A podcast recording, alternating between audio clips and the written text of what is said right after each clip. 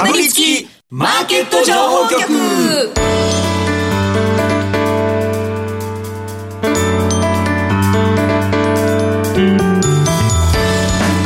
金曜夕方はラジオにかぶりつき、進行の有地さやかです。さて、八木ひとみさんがお休みのため、今週は私が進行を務めさせていただきます。よろしくお願いいたします。それでは今回もこの方々とお送りしていきましょう。リコミさんこと坂本慎太郎さん、スパローズ大和和孝さん、そして本日のゲスト、岡三証券投資情報部長小川義則さんです。皆さんよろしくお願いいたします。大変ご無沙汰しております。3ヶ月4ヶ月ぶり5ヶ月ぶりですかね、番組の開始時間忘れる何時からでしたっけはい、でもやっぱこの始まる前の会話が面白いですよね。坂本さんがその精米機がいくらで売ってるとか、やっぱ買おうとしてるもんが普通じゃないですよね。そうですね。そういうものがここの店でそのなんだ、業務用のその床磨きが安いから山本さんやれよって話してて、コインパーキングこの値段で売ってんだよとか、もう普通じゃ聞けない会話じゃないですか。目の付けどころが全然違いますからね。投資家のやっぱ目線は広いですよね。さて、この番組は YouTube でも同時配信しております。午後5時からは YouTube 限定で延長配信いたしますので、動画でもご覧ください。また番組ウェブサイトには今日の資料がダウンロードできるようになっています。こちらも合わせてご覧ください。今日もかぶりついて聞いてしまうような株情報がてんこ盛りでお送りいたします。かぶりつきマーケット情報局。この番組は岡三証券の提供でお送りします。かぶりつきマーケット情報局。さあ、まずは今週1週間のマーケットを振り返るとともに、来週以降の見通しを坂本さん、小川さんに伺っていきます。今日も岡三証券提供の資料を見ながら進めてまいります。さて、今週の振り返りですが、日経平均今週の終値 27,513 円、週間では157円の下落、下落率は 0.57% でした。トピックス 0.2% の上昇、そして東証マザーズ指数は 1.9% 近く下げて終えています。さて、小川さん、日経平均株価 27,000 円台後半では上値の重い展開となりましたね。そうですね、今週の特徴として、確かに日経平均下がってるんですけど、トピックスが週間でもプラスという話があってですね、業種のところ、ここには入ってないんですけど、結構銀行株ですよね。メガバンクはじめ、ちょっと配当取りのような動き含めてですね、結構銀行がしっかりで、このあたりがちょっとトピックスの支えになった面もあって、日経平均見ると28,000手前でちょっともたもたしてるように見えるんですけど、トピックスのところはね、むしろ底堅さもあったのかなという1週間かなと思いますね。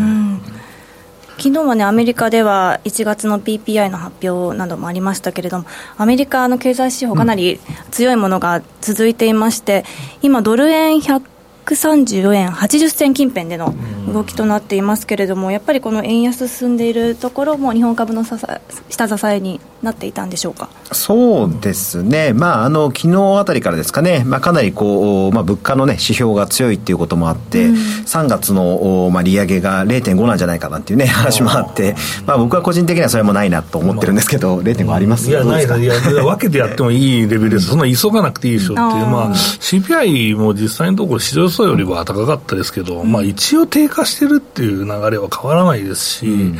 もそれを受けた、債券市場でもそんなに大した反応はなかったよねと、いうことになっているので、なかなか 0.5 はまだ織り込めてないなと思いますし、でも雇用が強すぎるとかいうのもあるので、意外とこれはまだまだ、緩和を、ゆっくり引き締め方向に持ってくると逆に危ねえんじゃないかみたいな考えもあるんですけど、ここは急に舵はもう取れないし、もうどっちかというとターミナルレートももう、そろそろもうここで終わりでしょうっていう、動きもないような状況になってるので、だからここから無理に政策を変更すると逆にまずいんじゃないかなと思ったりするんですね。で、日本の円安については、実際 CPI の話もあったりもするんですけど、これって意外と日銀総裁の、誰になるかっていうのをちょっと、織り込んでトレードした人がなんか逆回転してんじゃねえかと思うんですけど、その辺ってどうですか。いや、それねあると思いますよね、ちょっとねまだもちろん次総裁ね誰になってみない、総裁大体決まってますけど、実際になってみてからの、その政策をね見てみないとかわからないというところがあるんですが、おっしゃるところありますよね。ですよね。だから意外とお宮さんになるかという話もあったんですけど、で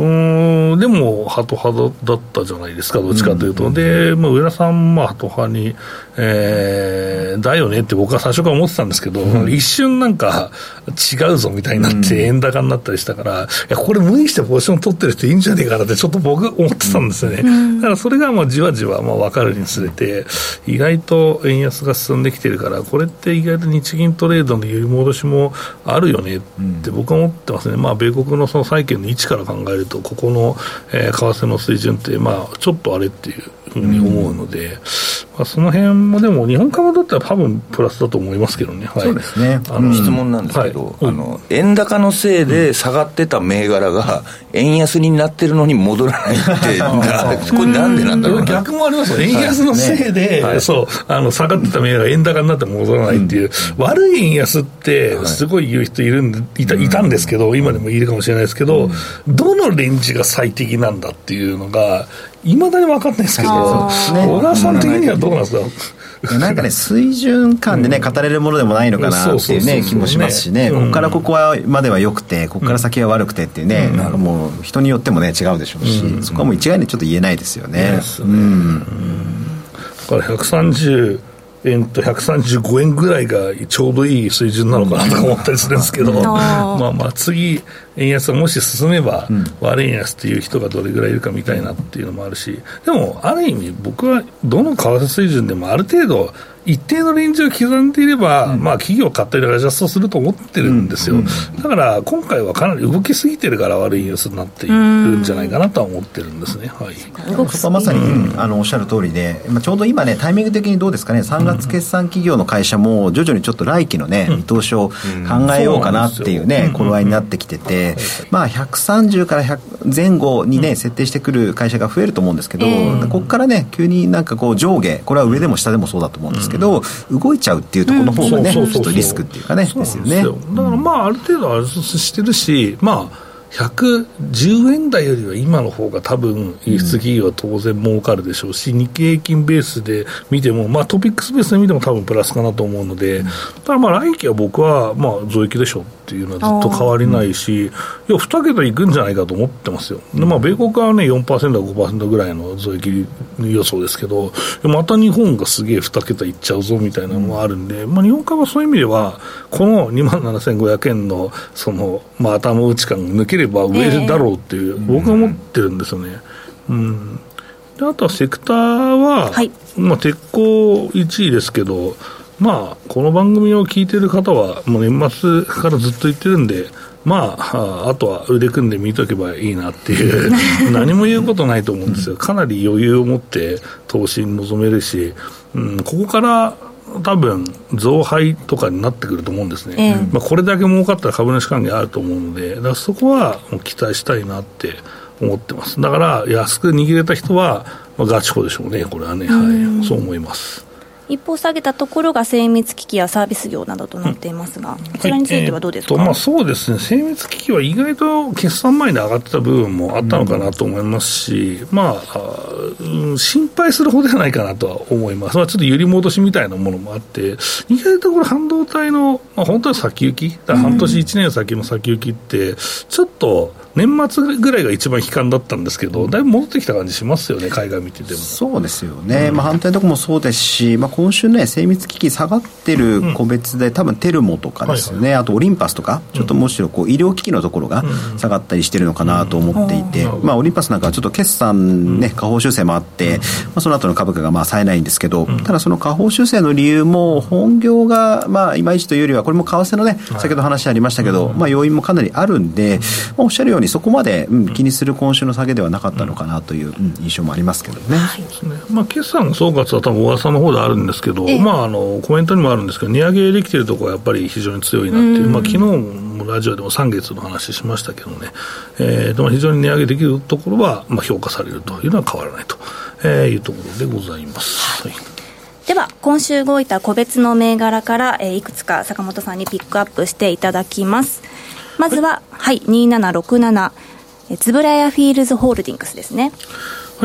つぶらやフィールズホールディングスはですね、版権、ウルトラマンとかの版権を守っているというのと、あとは遊戯機のね、お仕事をしているところの会社ですけど、業績は情報修正しましたと、60億円から108億円で、配当も20円から60円で大幅増配と、加えて優待を出しますということで、このウルトラマン絡みのね、優待をなんか出しますと、いうことでしたね。で、業績好調の背景は、遊戯機がね、非常に、パチンコパチスロの遊戯機が非常に、活況であるということと、あと中国のですね、ウルトラマン含めてロイヤリティが結構入ってきましたと。これはサンリオとかも結構そうなので、意外とこの中国っていうのはコンテンツを持っていくと、やっぱりその母数が多いんで儲かるなというところですかね。日本のコンテンツたくさん持って、東映アニメとか先行してずっとね、評価されてますけど、意外とコンテンツ持ってるところは強いなっていうところですかね。つぶらやフィールズホールディングス、こちらは今週東証プライムの上昇率トップとなりました。今日高いところで4100円まで買われまして、昨年来高値更新しています。週間の上昇率 58.4% でした。では続きまして7762シチズン時計、こちらはいかがでしょうか。これはね、もう超絶な自社株買いをしますという発表が ありました。超絶な自社株買い、これ普通自社株買いって 5% ぐらいをね、明度 5% より多い、5% ぐらい買いますと、なると、おーすげーってなるのがマーケットなんですよ。5% のその株を買うんですよ、市場でね、ちゃんとやればね。でもこれは 25.61% 買いますよ、その当時の株がね、発表した時の株がね。だから4分の1の株を市場で買いに行くんかっていうのはものすごいことですよね、これはね。これはどういう、これは額にして400億円なんですけど、そうね、やっぱり日本企業とお金を溜め込めすぎていて、シチズンとかもどっちかというと景気の影響を受けやすい企業なので、やっぱりやばい時は会社が潰れる可能性もあるからたくさん持ってたいよっていうのもあるし、あとは M&A したいからお金はある程度持ってたいっていうのもあるんですけど、でもいい M&A をするときは一応銀行お金貸してくれますからね、そんなひどくない業績財務だったら。だから、アメリカ欧米の経営もそうなんですけど、あんまり、その資本を溜め込まずにですね、もう返しますと、株主に。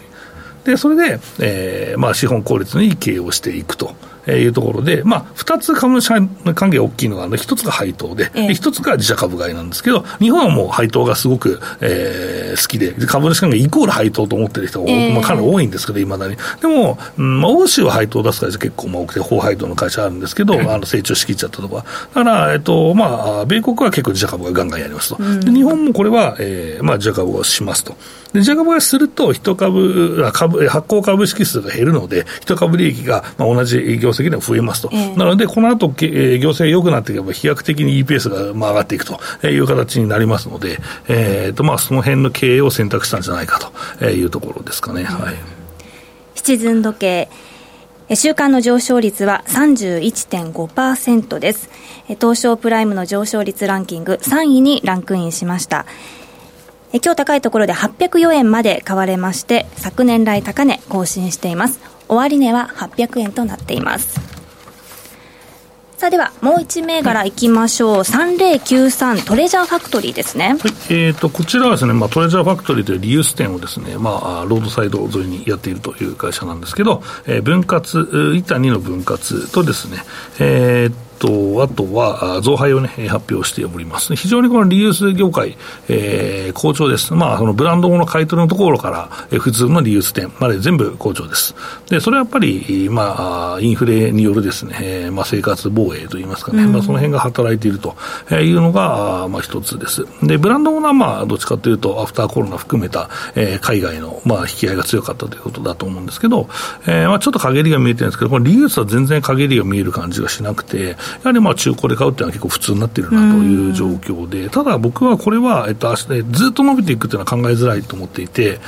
理由は成長していくためには店を増やさなきゃいけません。で、競合増えます。で、店増やすと在庫ないといけません。で、そうすると、普通の皆さんが使っているものを売りに行くっていう、買いに行くのはまあ定着したかもしれないですけど、売りに行くっていう行動がないとなかなかこれが回っていかないんですよ。だからその買うためにどんどんその買い値を上げていかなきゃいけない。だから、みんなが売ってくれるレベルに上げなきゃいけない。でブックオフで、どうですかって持っていったら10円ですとか0円ですとかなるんだともうバカらしくいかない人が多いじゃないですか。ですね、だからこれを回すためにはやっぱ仕入れを強化しなきゃいけない。値段上げなきゃいけないので、だからそうすると利益率も落ちてくるし、ね、なかなか新規出店も難しいだろうっていうのは僕は思っていて、だから数年はいいかもしれないですけど、まあ今後厳しいかもな。ハードオフみたいな多分長期在庫がめちゃくちゃ多分あると思うんで、ジャンク含めで。それが売れてるから意外と儲かってるっていうのもあるかもしれないですけど、それは切れてきた減ってきた時の対応がちょっと見ものかなと思ってますね。はい、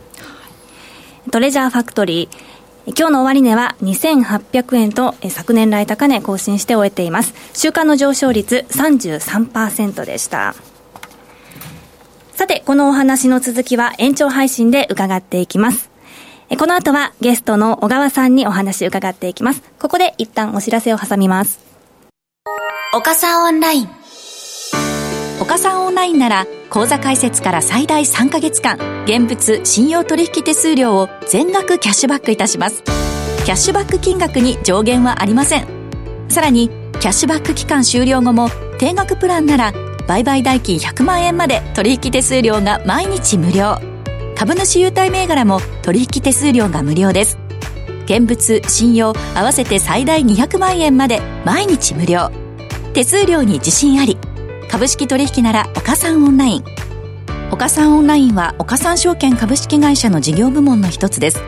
当社が取り扱う商品等には価格変動等により元本損失、元本超過損が生じる恐れがあります。投資にあたっては契約締結前交付書面等を必ずお読みください。金融商品取引業者関東財務局長金商第53号岡三証券株式会社。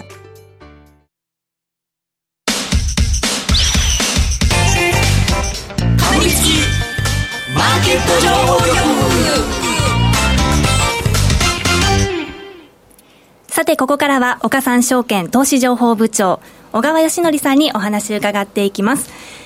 3級の決算ほぼ出揃いましたが、はい、今日はその振り返りをしていただくということですね。そうですね、まあ、その総括みたいな形になるかなと思うんですけども、はい、まあ、こちら今スライドですね出てます通り、まあ、全体で見ると売上はですね、まあ、増収だけれども利益は減ってで減益と、まあ、増収減益というのは、まあ、ヘッドラインのところは、まあ、皆さんよくもうご存知のところなのかなと思いますね。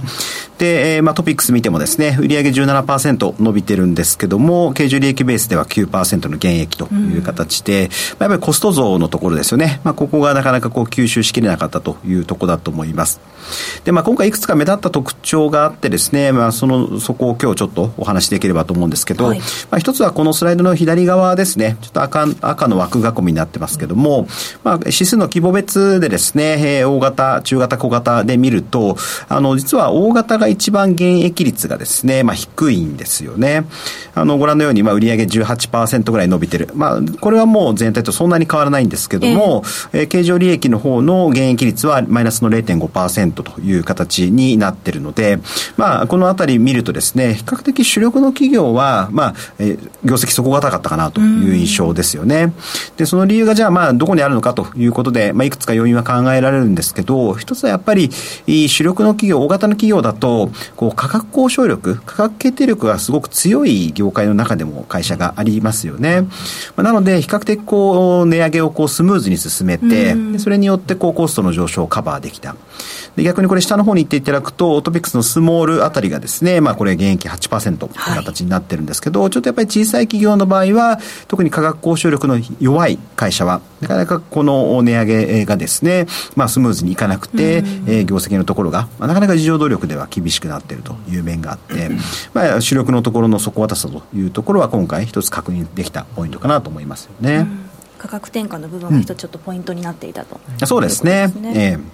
まあ、右側は業種で少しこう分けてるんですけども、まあ、シクリカル上から2番目ですね、まあ、いわゆるこう景気敏感と言われるようなですね、まあ、業種、まあ、ここがどうしても今回ですね、まあ、為替等もあってですね、まあ、経常利益が一番減益率が大きくなってしまっていると、まあ、一方で内需のところがまあ底堅くて、内需だけを切り取ると実はプラスまあ 1% ですけども増益になっているというところ、まあ、このあたりは昨年のまあ後半ぐらいからですね、また訪日外国人のまあところがですね、まあ、戻ってきたりとか、まあ、こういったところの消費がまあ業績を押し上げているという面もあるのかなと思いますよね。三上さんいかがですか？そうですね、まあ、僕も計算でも大体同じぐらいに最終利益ベースでもなってるかなというと、若干の下方修正かなと思うんですが、ただね進捗はね結構いいと思ってます。はい、集計しててね、なのでまあ4級に向けてはちょっと上振れるかなと思ってます。で、まあ、一応ソフトバンクも伸びるっていう形でまあ考えると、まあ、あとうまくいけば 5% ぐらい伸びるかもしれない。特にまあ自動車とかは結構伸びると思ってますし、意外と自動車関連銘柄も、まあ、修正をしてないところが意外とあるので、そうね、ラジオで話したところだと、NTN とかですかね、まあ、4級にかなり儲かるような、まあ、形で、決算を、まあ、まだいじってないので、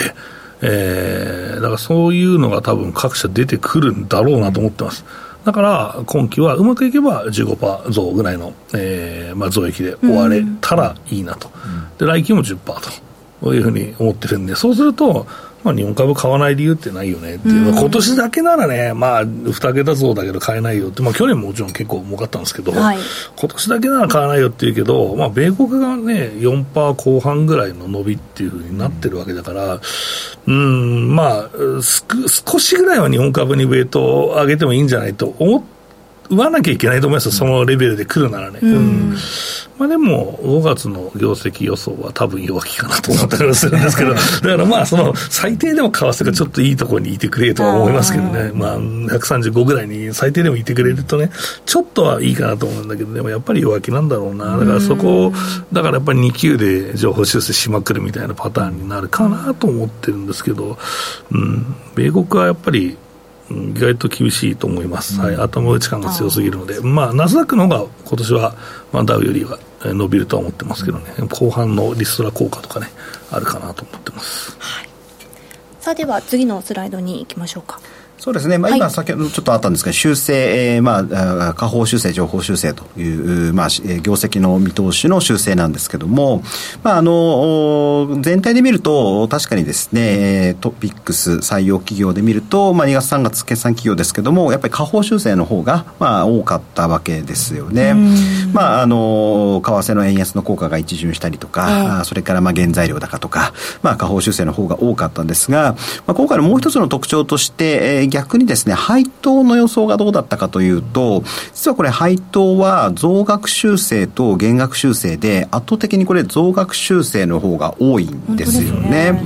まあ、業績は下方修正する、もしくはまあ業績を据え置いたとしても、まあ、実は配当に関しては増やし積み増している会社がまあ多くてですね、まあ、先ほどちょうど自社株買いのシーズンの話もありましたけども、まあ、企業自体は今期多少減益で利益が伸び悩んでいたとしても、手元にはやっぱりそれなりに資金がまあまだ残っているので、まあ、還元策を強化する会社がまあ結構あって、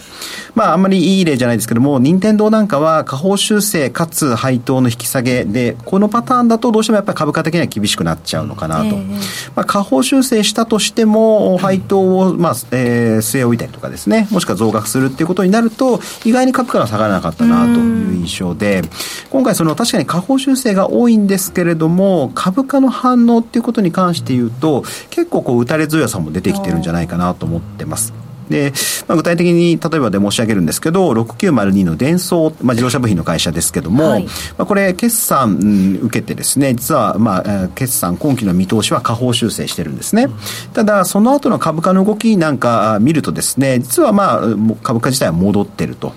なので今期のこう下振れとかですね、まあ、今期といってももうあと1ヶ月ちょっとしかないので、今期のところはもうかなり株価は織り込み済み、むしろ来期を見に行ってるということですよね。で、まあ、デンソーも来期、まあ、それなりにですね、もう一段業績が伸びる予想になっていて、はい、まあ、今期の厳しいのはもう分かったと。で来期回復しそうな、もしくはもっと伸びそうな会社を探していこうというのが、まあ、ここでの株価の反応の、まあ、いい例だったんじゃないかなと思いますね。下方修正でも株価下げないところがあるということなんですけれども、大和さん、ここまで何か質問ありますか？いや、やっぱなんか企業は儲かっててお金持ってるんだなっていう、それがなんかアメリカにつられて一回日本株が下がった後上がるのか、もうこのまま気づかれて上がるのか、どっちなんだろうって。結構銘柄濃淡でそうですけど、まあ電装もそうですけど、自動車部品とかは TPBR 高配当 TPER だから、意外と来期、まあ自動車メーカーがちょっと資金理念を見直してくれると、意外とここはキャピタルもインカムも取れる会社だなと思ってますけどね、ではそんな来期回復が見込める企業というのを具体的に挙げていっていただきたいと思うんですけれども、いかがでしょうか？そうですね、まあ、ちょっと逆張り的な発想で、もうまあ言い方悪いんですけど、ちょっともう今期は目をつぶって、まあ、来期の回復を見に行きましょうというような切り口なんですけれども、まあ、来期の V 字回復企業に注目というふうに、まあ、こちらのスライドは書きました、はい、でこの、まあ、銘柄いろいろ出てるんですけれども、特徴としてはやっぱり今期の利益のですねところが、まあ、結構大きく落ち込んでしまう会社もあって、まあ、一方で先ほど申し上げたように今期のもう落ち込みは株価に織り込まれてますと、むしろ来期の回復を取りに行きましょうという形で、まあ、これは来期のですね市場の予想の営業利益の伸び率も掲載しているんですけれども、まあ、例えば主力のところでいうと6981の村田製作所、まあ、今期は市場の予想でも2割近い減益なんですけども、まあ、来期徐々にこうプラスにですね、まあ、増益にこう転じていくような形ですね。でこの一覧、実は一番右にですね今年に入ってからの株価騰落率を載せてるんですけれども、はい、やっぱり今期の業績の数字が悪いからといってじゃあ株が下がってるのかというとそんなことはなくて、結構上がってる銘柄も多いと、まあ、これは今申し上げた通り繰り返しになるんですが、来期の回復を 見ると、まあ、ちょっとこう安いところで少しこう仕込もうという投資家も増えてきてるのかなという、まあ、そういったこう銘柄の、まあ、一つ戦略というかですね、選び方の基準というかとして注目してもいいのかなと思いますね。すでにこう来期回復を見込んで買われているところはあるんですね。そうですね、まあ、個別のところ、まあ、小型の、ね、ところも含めてですけれども、まあ、結構この中見ていただいても分かるように、今期の業績だけ見ると6割減益とかですね、結構厳しいなという会社もあるんですけど、まあ、得てしてそういう会社がまた来期また回復するという、まあ、V 字回復するようなですね、まあ、上から3番目6727のワコムとかですね、まあ、こういった会社も実はあるということですよね。6727のワコム出てきましたけども、こちらはちょっと詳しく教えていただいていいですか？これはペンタブレットのですね、まあ、会社で今期のところ、まあ、上から 64% 近いですね、まあ、市場の減益予想ということにはなってます。まあ、一方で来期はそれをまあある意味こう取り戻すぐらいのですね、まあ、利益を倍増近くなるんじゃないか、まあ、今の時点での市場の予想ですけれども、まあ、こういったなんていうんでしょう、変化のタイミングというかですね、変化が大きい会社って比較的こう株価がまあ織り込むのに時間もねかかるので、まあ、そういった意味でもちょっと去年、株価少し低迷しましたけど、はい、また注目できるとこかなと思いますね。この中で儲かりすぎた会社ですよね、まあそうですね、ペンタブをさ、家で買いたりする人が多くて空前の利益だったんですけど、まあ、でもベースがいけばね儲かるかなというところですね、はい、さあここまで第3四半期の決算を振り返っていただきました。延長配信ではさらに個別銘柄を紹介していただきます。さてそろそろエンディングのお時間となります。